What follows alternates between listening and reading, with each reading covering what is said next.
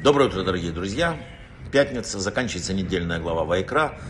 Глава и, в общем-то, книга, в которой мы изучаем жертвоприношения в храме. А зачем? Зачем нам сегодня, когда нет храма, когда ничего этого нету? Знаете, я вчера э, слушал потрясающую лекцию одного великого каббалиста, я в двух словах вам ее расскажу. Жертвы приносятся для искупления оступившейся души. А кто из нас не оступился ни разу? Ведь всякий грех оскверняет душу и наносит ей увечья. Каждый раз, когда человек сделал что-то не так, у него маленькая там, вот как на, представьте себе, поверхность такая зазубрина появляется, духовная. А душа через 120 лет, или там, когда ей положено, не может предстать перед своим Создателем, если она не абсолютно чиста. Поэтому э, что происходит дальше? Все запретное загрязняет душу и оскверняет ее.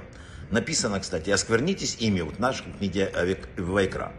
И также поэтому даже нечаянно оступившийся называется грешником. Любой грех, он просто не дает человеку войти в будущий мир. И хотя э, согрешивший, казалось, теперь обречен, ему необходимо смыть этот грех, просветив себя и очистившись. Он шел в храм, приносил жертвоприношения и выходил оттуда чистый. Но сейчас храма нет. В отсутствии храма, внимание, единственное спасение, которое есть для человека, Бог посылает человеку страдания – чтобы они ими смылись прегрешения, искупив их страданиями, обреталась э, снова чистота души. Это очень сложно, но написано, так работает мир. Этим он вчера, вот я смотрел, объясняет очень многие вещи. И также заповеди разные, и, и, и все, что происходит. Это для того, чтобы очиститься. Потому что, когда мы видим неприятности, несчастья, которые происходят, проклятие над нами, это проклятие, это не божественное воздаяние. Это не Бог нас проклинает и наказывает. Не Бог заставляет людей страдать, а другие люди. А Бог просто снимает свою защиту в это время. Когда мы не можем больше, Он просто убирает защиту. А в таком случае людям приходится встретиться с миром лицом к лицу, без Божьего щита. Рамбам считает, что тут все понятно, это мера за меру. Если люди верят в божественное проведение, то оно будет благословлять это проведение. Если они считают историю там, случайностью, то они предоставлены себе, э, самому, сам, ну, как бы на, на, на случай. А случай никогда не будет снисходителен ни к маленькому человеку, ни к народу целому. Так это все происходит. Мы находимся в месяце Адар. Это благоприятное время для веселья и радости. При этом изначально надо понять, чтобы сегодняшнюю понять ситуацию. Время, этот Адар не был хорошим, поскольку именно в месяце этом в Адаре было предрешено, и Аманом бросался жребий для так называемого окончательного решения еврейского вопроса. Это был месяц, в котором было предрешено уничтожение целого народа. Но, по милости Творца, все перевернулось на фокус такое, из страдания в радость. И мы верим, что этот месяц обязан, если мы правильно сделаем все, как это сделали люди в те времена, если мы действительно поймем, что все, что происходит, это от наших проблем, а не от его, то все перевернется. Все. Нам прямо подсказывают, вот Адар, там переворачивается, делай. Поэтому надо делать. Поэтому, то, что, поэтому мы изучаем приношение в храме, потому что огромная проблема, что нельзя сегодня прийти в храм. И, кстати, это не для какой-то узкой группы населения, не для евреев, не для кого. Храм служил всем народам земли.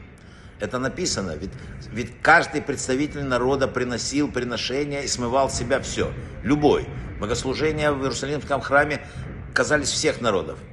Что там происходило? Построивший первый Иерусалимский храм царь Шлома говорил, что и чужеземца, который не из народа твоего, придет из далекой страны, услышь его в любой просьбе.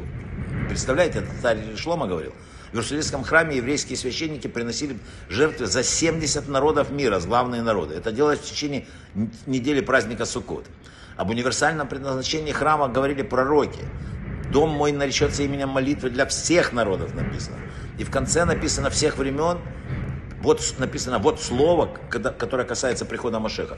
Вот слово сына Ишая, как там, и будет в последние дни утвердиться гора дома Господа, как вершина гор, возвысится, и придут все народы и скажут, и так далее. То есть всем народам, он рассудит народы, дать поучение народам, перекуют они мечи свои на орала и копья на садовые ножницы. И не поднимет народ на народ меча и не будут более учиться воевать. Это пророк Ишцая, ну все. Вот, вот, вот вся суть того, что происходит. Сегодня мы приближаемся к тому времени, когда должен появиться Машех, когда мы должны ну, перейти в новую какую-то систему взаимоотношений и перековать, наконец, вот эти мечи на э, садовые ножницы.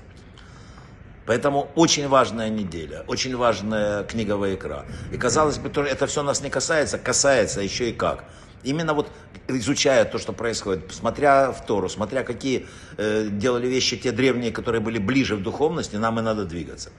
Сегодня шаббат книги Ваекра это один из самых серьезных шаббатов. И надо, несмотря ни на что, несмотря ни на какие, там, кто бы кто ни находился, обязательно попытаться сделать его веселым. Обязательно, улыбаясь, мы когда говорим Творцу, Творец это зеркало. Ты, если ты смотришь на него, он отражается такой, как ты. Если улыбаешься, он будет тебе улыбаться. Брахава от слаха, хорошего шаббата. И поскорее давайте уже придет то время, когда переходят мечи на орала и прекратятся все войны на земле. Нам это обещали, нам это точно обещано. Нам надо сделать тоже со своей стороны маленький шаг вперед. Браха в от слаха. Шаббат шалом.